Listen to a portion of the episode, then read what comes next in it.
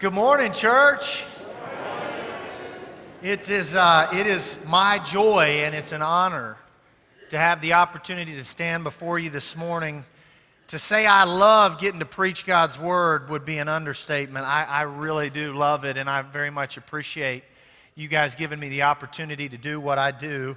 Um, we are continuing our sermon series in the book of Galatians. Uh, this, this series for me personally has been a huge blessing. There is such a rich history behind this text. There's a rich history behind the whole Bible, but this text we believe was the first letter written by the Apostle Paul directly following his first missionary journey. And he was stoned on that journey. There was an uprising against his ministry on that journey. And no sooner does he get back to his home church then he hears a report of some of those same people that stoned him and rose against him coming against the early uh, converts in the region he evangelized during his first missionary journey, which was the region, region of Galatia. So he gets back to his home church and he starts writing, I believe furiously, quickly, a letter to get into the hands of those early Christians to help them understand the nature of the transformation they had experienced in the Lord Jesus Christ. In chapter 1, Paul kind of lays out some basics. And in chapter 2, he confronts some people. And in chapter 3, he begins what is called his theological argument. The overarching theme in the, in the book is freedom. And Paul starts his theological argument arguing that Abraham believed God and his belief led God to impart unto him righteousness. And so he goes from there into the promise God made to Abraham. So he talks about the theology behind the Abrahamic covenant. And now he's going to talk about the nature of the promise of that covenant. So I need everybody to just do this. Take a big, deep breath. Big breath, let that out slowly. Just roll your shoulders a little bit, relax. We're going to do some theology this morning, but I'm telling you, if I can do it, you can do it. All right, so buckle up, stay relaxed. I'm going to check your level of relaxation throughout as we go through this, and I promise you this is going to be something that's a blessing to you, okay? So we've got up on the screen here two rings, and there's probably no better uh, promise a person can make than to pledge themselves to someone else in marriage. And certainly, this is used throughout Scripture as a metaphor for the working of God towards His bride, the church. And so, it's with that idea that we approach our teaching in the, la- in the last part of Galatians 3. I'm going to start reading to you in verse 15. And Paul here gives us an example of the nature of the promise of Abraham through their current life. Through their current life. So let's pick up in uh, Galatians 3, starting in verse 15. The Bible says this Brothers and sisters, let me take an example from everyday life. Just as no one can set aside or add to a human covenant that's been duly established, so it is in this case. The promises were spoken to Abraham and to his seed. Scripture does not say, and to his seeds, meaning many people, but into your seed, meaning one person who is Christ. What I mean is this the law introduced 430 years later does not set aside the covenant previously established by God and thus do away with the promise. For if the inheritance depends on the law, then it no longer depends on the promise. But God, in His grace, gave it to Abraham through a promise. So Paul moves from this idea of the faith of Abraham into the promise God made to Abraham. And here's his intention. He hopes this morning to show us, and at the time of this writing, to show the Gentile Christians in Galatia that the promise God made to Abraham predated the law and thus was still effective when the law was given to Moses on Sinai. Now, if he can show the predating of the covenant God made to Abraham, of the promise God gave to Abraham, and he can show the nature of, of a person who gets to inherit that, then he can better clarify the function of the law in the lives of his new converts in the area of Galatia. So he first starts off saying, wait a second, let's just forget theology for a second. Let's talk about an example from everyday life, a present covenant example, in other words. What he says is that if two people have a covenant that's been duly established, no one can set that aside. Today, this would be like a judgment made by a judge or a document notarized by a notary. A while back, probably better than a decade ago, I worked at a bank. I was a teller and then I was a personal banker. And one of my roles was to notarize documents that had to go in effect and be lasting based on the nature of the situation. So people would come into my office and I would get two forms of ID a thumbprint, DNA test, hair sample, urine sample. It wasn't quite that invasive. And once I had some credible evidence that the people before me were, in fact, the people who they said they were, I would witness them signing on a line in agreement with whatever the document propagated. After they would sign, then I would sign. I would stamp my little notary stamp on there, and I'd feel all important and special. But at the point the document was signed, there was nothing they could do to go back and nullify the document. I've had the opportunity to sit in courtrooms and watch judges rule in court cases, and the effect is similar. The moment a judge passes a ruling, the ruling is made law. There's no getting around it. It's lasting, it's set, it's transcendent of circumstance in that point. So the Apostle Paul is saying, look, you know in your own life when two people come together and they duly establish a human covenant, there is no way to set it aside or to make it null and void. He's saying that's the nature of God's covenant with Abraham. It predated the law, it was before the law, and it was effective throughout the law. So once he argues from that particular example, he moves into the way the covenant is fulfilled through the seed, plural, of Abraham. What's he say here? The promises were spoken to Abraham and to his seed. Scripture does not say and to seeds, meaning many people, but and to your seed, meaning one person who is Christ. The focus here is on a past covenant example. He uses the present. He says, take theology out and just get a sense for what would happen in your life if you agreed on a covenant with somebody. And now he says, but God made a promise to Abraham, and the people that inherited the promise, the way they inherit it, is through the seed. Through the seed. And what Paul's argument here is it's not a biological inheritance of the promise. This is a major theme for the writings of Paul in Galatians 3. He says it's a spiritual inheritance through the seed, not seeds biologically, but the seed spiritually. And what's the seed that they've been waiting on? Paul says that's clear. It's the Lord Jesus Christ. So, in effect, this is what the Judaizers were saying. And this is, this is the group of people Paul is writing against the Jews who were telling Gentiles that they had to convert to and obey the Mosaic law and Jewish food restrictions and circumcision to be Christians. He's writing against those people and he's writing for the understanding of Gentile converts. And the idea we get after reading this is something along the lines of this. Maybe you've even done this before in your life.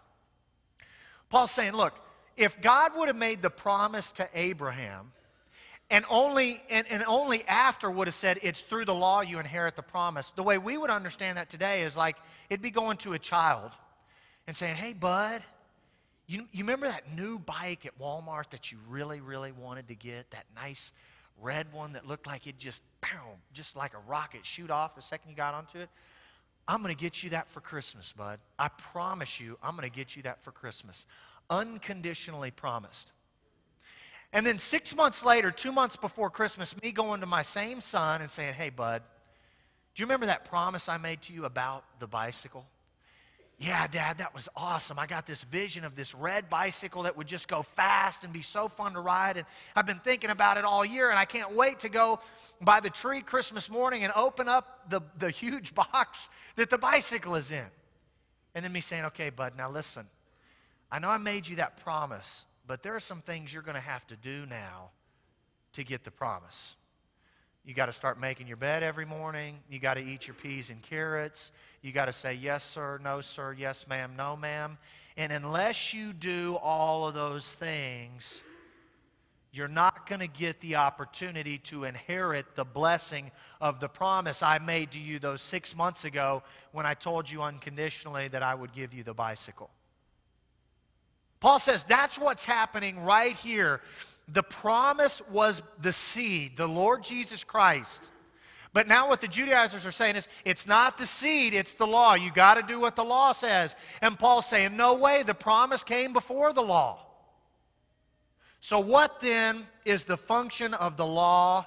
That's what he's getting ready to tell us. He gives us an example from life first with the covenant, the promise God made to Abraham. Now in verse 19, he gives us an example from the law. The Bible says this, why then was the law given at all? It was added because of transgressions until the seed to whom the promise referred had come. The law was given through angels and entrusted to a mediator. A mediator, however, implies more than one party, but God is one. I'm going to pause right there. So Paul said, okay, theology aside, let's just talk about covenants. And then he says, okay, now that we've got that once a covenant is established, there's no way around it, let's talk about who the fulfillment of that covenant was. He says it's the Lord Jesus Christ. We can't then say God made a promise and then piled on top of that promise all these restrictions, which would be like saying to our children, hey, during Christmas you're going to get this gift, and six months later us pile all these restrictions onto our children. And in, in verse uh, 21, he says, Is the law therefore opposed to the promises of God? Absolutely not. For if a law had been given that could impart life, then righteousness would certainly have come by the law. But Scripture has locked up everything under the control of sin, so that what was promised being given through faith in Jesus Christ might be given to those who believe. Okay, are you ready? Take a deep breath. Let me hear it. I got to hear it. I need some. Okay, now let it out real slow. All right, we're, we're a third of the way done. You got, I told you you could do this, okay? This is deep theology. It's not, un, not, it's not not doable. So he's just given us an example from the law, and that's what he's talking about. He's given us an example from life. Now he's given us an example from law. There are a few things that I want to mention, four to be exact, about this particular example. Here's how Paul, Paul starts off this uh, section. Why then was the law given at all? That's a rhetorical question. I think Paul mentions that because it's his best guess at the argument the Judaizers are going to make against what he has just said. In other words, I think what Paul's thinking at this point is the Judaizers will say, okay, Paul, we'll give you that. A covenant once duly established can't be nullified or void, and there's no way around it. Fine. And you know what? We're even willing to say that the Lord Jesus Christ is the fulfillment of that covenant. But if all that's true, why would God have given us the law in the first place? There had to be a purpose, Paul, didn't there? That's exactly what he says. Why then was the law given at all? I want to I want to see a show of hands.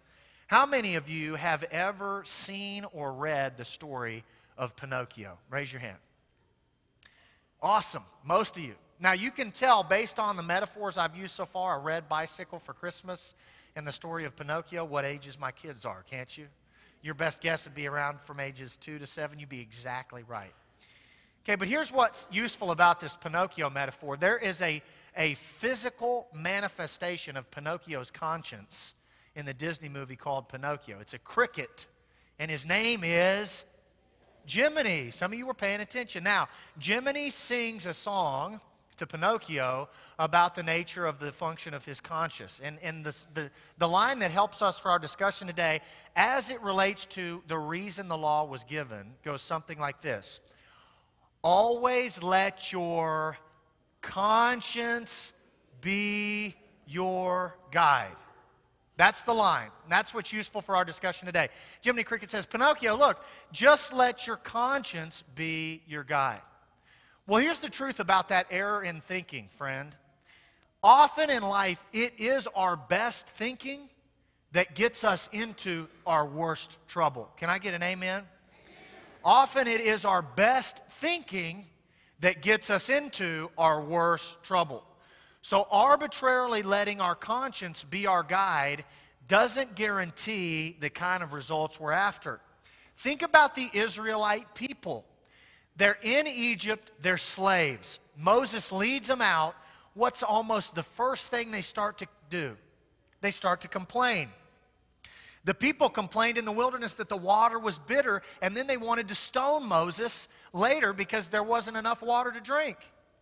When Moses went up to Sinai, the people were down below the mountain building a calf to worship. The Israelites' best thinking led to some of their worst behavior. When the Israelites let their conscience be their guide, they sinned. So it is with us.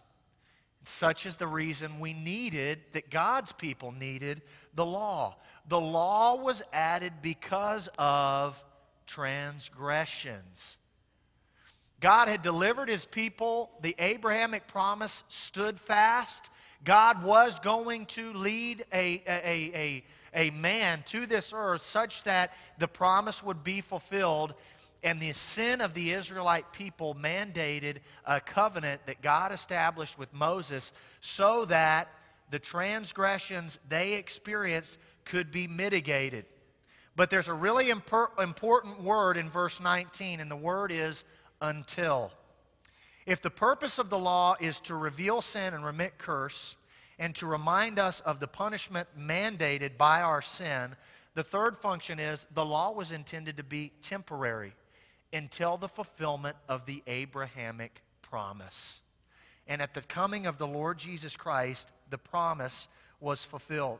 Paul goes on to mention the provider of the law. Now, in the story of God giving the law to Moses, we know for certain that the law was given by God. So, what's up with this mention of the angels as the providers of the law? Let me give you a couple of uh, verses here. Jude 9, the archangel Michael and the devil are arguing about the body of Moses. In Acts 7:53, Luke says you've received the law that was given through angels but have not obeyed it in record to some ministry that's happening in Acts 7. And in Hebrews 2:2, the writer Apollos or Paul says, "For since the message spoken through angels was binding and every violation and disobedience received its just punishment." Here's the idea that the angels were kind of the guardians of and experts in the law based on the biblical narrative at Sinai, what we think is that the angels were a part of that experience. So, why is Paul mentioning this now? His intent is to give you some idea of the parties involved in receiving the law as it relates to the party involved in receiving the promise. The person who received the law was Moses. But the law was intended for the Israelites so Moses was a mediator. In other words, for the law, there had to be a mediator between God and man. At that moment, it was Moses who mediated the law. But in terms of the promise God made to Abraham, there was no mediator. And Paul's intent is to clearly show that if there's a mediator, it's less magnitudinal or powerful and, more, and less important. There was no mediator when God gave the promise to Moses to Abraham, there was when God gave the promise uh, and the covenants to Moses. So that means that the position of the law is unique. The position of the law is unique. The law was given to prove something. We've already kind of mentioned it. The law was given to prove that man was sinful and that sin must be punished and that punishment would occur unless sacrifice and atonement was made. But the promise was given to provide something. The promise was given to Abraham that the blessing would come to his seed, through his seed, in the man, the Lord Jesus Christ. So, the promise God made to Abraham is about the promise God makes to us that Christ is coming and has come, and that through him we might be made righteous. Okay, another deep breath. Big and deep, let it out. Two thirds of the way done, man. You can see the home plate. We're right here near the end. Paul's given us an example from life, he's given us example from law. Now he's going to give us an example from liberty. In verse 23, I'm going to pick up the text here. The Bible says this Before the coming of this faith, we were held in custody under the law, locked up until the faith that was to come that would be revealed. So the law was our guardian until Christ came that we might be justified by faith. Now that this faith has come, we are no longer under a guardian. There's a couple of things I want to mention here. The first is the custody of the law. Have you ever been held in custody before? I hate to admit, but I, I actually have. Some of you are among, among my number. There was a time in my life, about age 13, where I stole a bunch of packs of baseball cards from a store. Kid you not. I walk out of the store, the alarms go off, and there's like SWAT and, and police and store employees and humiliation, like all there in this big soup. They take me downtown, fingerprint, and I, I'm placed in a holding cell, and there was no way out. I was in captivity. And my will and my power to behave and go and do was no longer in my hands. And see, this is the imagery the Apostle Paul uses in terms of an example of liberty. Before the coming of this faith, we were held in custody under the law. What he would have wanted his readers to understand by being in custody is this is the same type of custody they were in when they were enslaved in Egypt. And he would say, We come out of Egypt and we're freed from one type of custody or slavery, and yet now in Christ Jesus, some of you are still wanting to go back to that same kind of custody under the law. He would say, but now that this faith has come, we're not any longer locked under the custody of the law. The law, he says, was our guardian until Christ Jesus came. What's the coming of Jesus Christ all about? Well, the law was bondage specifically designed to show that sin, to show sin, and that sin mandated a punishment. That was bondage for God's people. The coming of the Lord Jesus Christ serves as a bandage. Christ came so that the bondage of his people could be released. Friend, I want to tell you, this is the idea that I believe totally transformed the life of the Apostle Paul. He was an expert in the law. He would have been so familiar with everything contained in the law that when he encountered the Lord Jesus Christ on the road to Damascus and experienced liberty following his baptism and prayer, that he would have known it's not the law that was the fulfillment of the promise God made to Abraham. And that was the thinking at the time that the promise God made to Abraham that through his seed he would be blessed was that the law fulfilled the promise. But Paul's saying the law wasn't the fulfillment of the promise, it's the Lord Jesus Christ that fulfilled the promise. We're no longer under bondage. We're no longer held in captive. We're no in captivity. We're no longer condemned. We are set free and made righteous by the work of the Lord Jesus Christ on the cross. How could he not argue against those who would have put God's people in bondage? There is nothing that could have kept Paul silent on this issue because he knew what it had been like to live under the bondage of the law. And he now experienced the freedom that he felt under the lordship of Jesus Christ. And for me, it's like you get through all the theology and you see what Paul's trying to do to his specific audience the main pastoral application here is, is really best summarized in the words of Joshua. This is, this is from Joshua 24. The Bible says this There failed not any of the promises that God made to his people, but all came to pass. I want to tell you something, friend. Our God, if he says something, he always follows through. Any promise that our God makes, you can take to the bank. When we look at the function of the law for us today, it really kind of serves as a moral compass. The laws that we really strive to follow are the, are the commands and teachings of the Lord Jesus Christ. But when Jesus says something like, I'm the way, the truth, and the life, there is no way to God but through me, that the thief comes to steal, kill, and destroy, but I have come so that you might have life and have it more abundantly. When God speaks to us through His Word and says He'll never leave us or forsake us, that He'll be with us always, even to the ends of the earth, that we should cast all our burdens on Him, for He cares for us.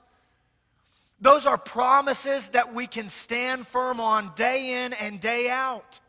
God's promises have never failed. God promised Abraham that one day through him all nations would be blessed. It was a long time before the Lord Jesus Christ came to the earth, but time aside, when the Lord God makes a promise, he keeps it. And through the Lord Jesus Christ, God has promised you something. Through him, you can inherit eternity. Through him, you can inherit righteousness. Through the Lord Jesus Christ, you can experience peace. Are any of those things in your life lacking?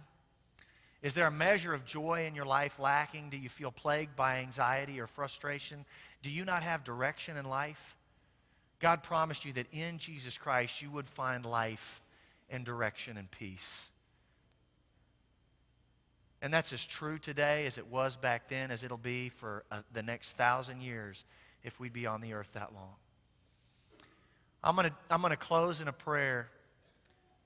And if the enemy has been beating you up, and, and if you've been confused or frustrated or, or feeling defeated, God's promised you victory in the Lord Jesus Christ. And we promise that we will stand by your side until you are victorious.